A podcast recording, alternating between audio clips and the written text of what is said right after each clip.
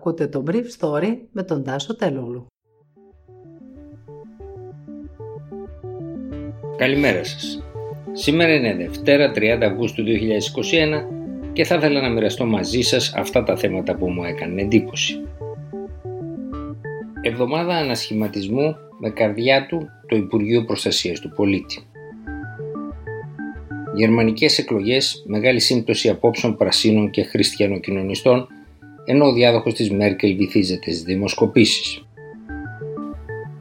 Οι Ταλιμπάν αρχίζουν να δείχνουν το πραγματικό τους πρόσωπο. Ο Πρωθυπουργός Κυριάκος Μητσοτάκης προχωράει σήμερα το πρωί σε συζητήσεις με συνεργάτες του Υπουργούς για το νέο κυβερνητικό σχήμα. Δεν είναι ακόμα σαφές πόσοι υπουργοί θα αλλάξουν αλλά οι τελευταίες πληροφορίες μου δείχνουν ότι το δίδυμο του Υπουργείου Προστασίας του Πολίτη και του Υφυπουργείου Πολιτικής Προστασίας θα αναλάβει ένα άλλο Υπουργείο, έτσι θα υπάρξει αντικατάσταση εκεί και των δύο προσώπων, δηλαδή του κ. Μιχάλη Χρυσογοίδη και του κ. Νίκου Χαρδαλιά. Ο κ. Μητσοτάκης με αυτόν τον τρόπο αναγνωρίζει την προσφορά τους στο μέχρι τώρα κυβερνητικό έργο, αλλά φαίνεται ότι τους επιμερίζει ένα μέρος της ευθύνης για τον τρόπο διαχείρισης των πρόσφατων πυρκαγιών.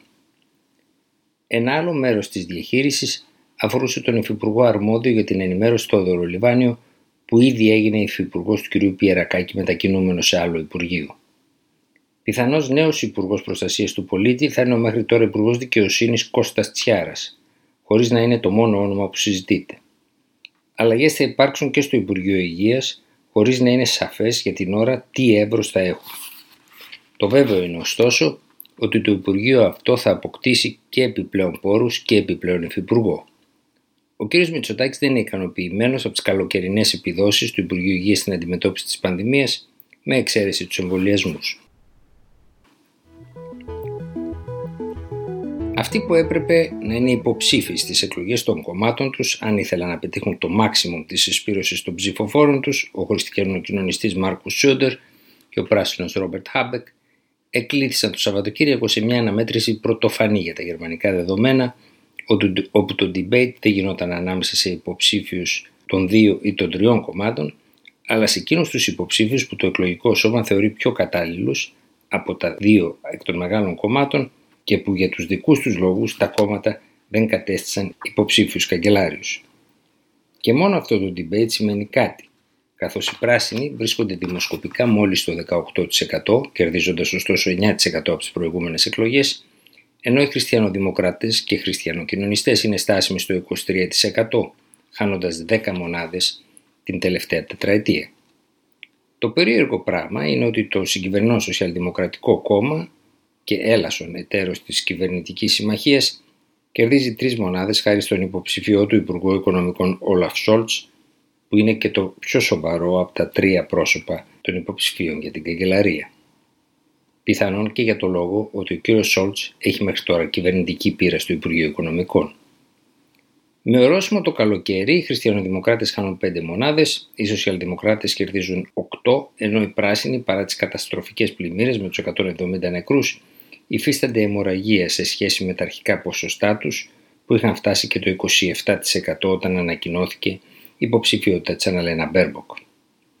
Ο συναρχηγός των Πρασίνων Χάμπεκ είπε στη συζήτηση του Σαββατοκυριακού ότι αν σήμερα καλείτο στο γερμανικό στρατό, ο ίδιος ήταν αρνητής, θα πήγαινε και ότι ο γερμανικός στρατός δεν έκανε κάτι λάθος στο Αφγανιστάν, ρίχνοντας έτσι ολόκληρη την ευθύνη στην πολιτική ηγεσία που δεν είχε καθαρή στόχευση. Ο Μάρκος Σόντερ, πρωθυπουργός της Βαβαρίας, απλά συμφώνησε μαζί του. Μεγαλύτερες αντιθέσεις παρουσίασαν οι δύο υποψήφοι στο θέμα της κλιματικής αλλαγής, όπου ο Μεν Χάμπεκ κατηγόρησε το Σόντερ ότι το κρατήδιό του η Βαβαρία εισάγει το 12% του ρεύματος που καταναλώνει από άλλα κρατήδια και έτσι εμφανίζεται με χαμηλότερες εκπομπές. Ο Σόντερ ανταπάντησε ότι η Βαβαρία και η Βάδη Βιτεμβέργη έχουν τη μεγαλύτερη παραγωγή στη χώρα καταναλώνοντας αναγκαστικά περισσότερο ρεύμα. Χθες το βράδυ ήταν η ώρα των πραγματικών υποψηφίων. Και οι τρεις υποψήφοι, των χριστιανοδημοκρατών Λάσετ, των σοσιαλδημοκρατών Σόλτς και των πράσινων Μπέρμποκ, απέκλεισαν τον υποχρεωτικό εμβολιασμό όπως είχαν κάνει την προηγούμενη μέρα οι Χάμπεκ και Σόντερ. Και οι τρεις τους απέκλεισαν και ένα νέο lockdown. Η Μπέρμποκ προσπάθησε να κατηγορήσει την κυβέρνηση ότι δεν έχει εξασφαλίσει τα σχολεία για τη νέα σχολική χρονιά για να της θυμίσει ο Λάσετ ότι η παιδεία είναι θέμα των κρατηδίων και ότι σε 11 από τα 16 κρατήδια συγκυβερνούν οι πράσινοι. Στο κρισιμότερο θέμα της κλιματικής αλλαγής, η Μπέρμποκ ζήτησε διαζύγιο από τον κινητήρα εσωτερικής καύσης, το έμβλημα της γερμανικής οικονομίας, το 2030, ενώ οι άλλοι δύο υποψήφοι προτίμησαν να μην δεσμευτούν. Είναι η πρώτη φορά στη γερμανική περίοδο προεκλογικού αγώνα που η μονομαχία δύο κομμάτων αντικαθίστανται από μια συζήτηση τριών υποψηφίων. Οι Ταλιμπάν ανακοίνωσαν χθες στους διδάσκοντες του Πανεπιστημίου της Καμπούλ ότι θα κάνουν μάθημα μόνο σε άντρες και οι γυναίκες μόνο σε κορίτσια. Επειδή οι γυναίκες διδάσκουσες είναι λιγότερες, το πιθανότερο είναι ότι πολλές φοιτήτριες δεν θα έχουν την επαρκή υποστήριξη στα μαθήματά τους. Την ίδια ώρα οι Ταλιμπάν σκότωσαν σε μια επαρχιακή πόλη ένα δημοτικό τραγουδιστή, η μουσική έχει απαγορευτεί στη λογική τους, ενώ χθες έγινε γνωστό ότι στην αρχή της κατάληψης της Καμπούλ από τους Ταλιμπάν οι μαχητές τους μπήκαν στην υπηρεσία πληροφοριών και απέσπασαν καταλόγους με τα ονόματα των μεταφραστών των ξένων αποστολών. Ήταν το Brief Story για σήμερα Δευτέρα, 30 Αυγούστου 2021.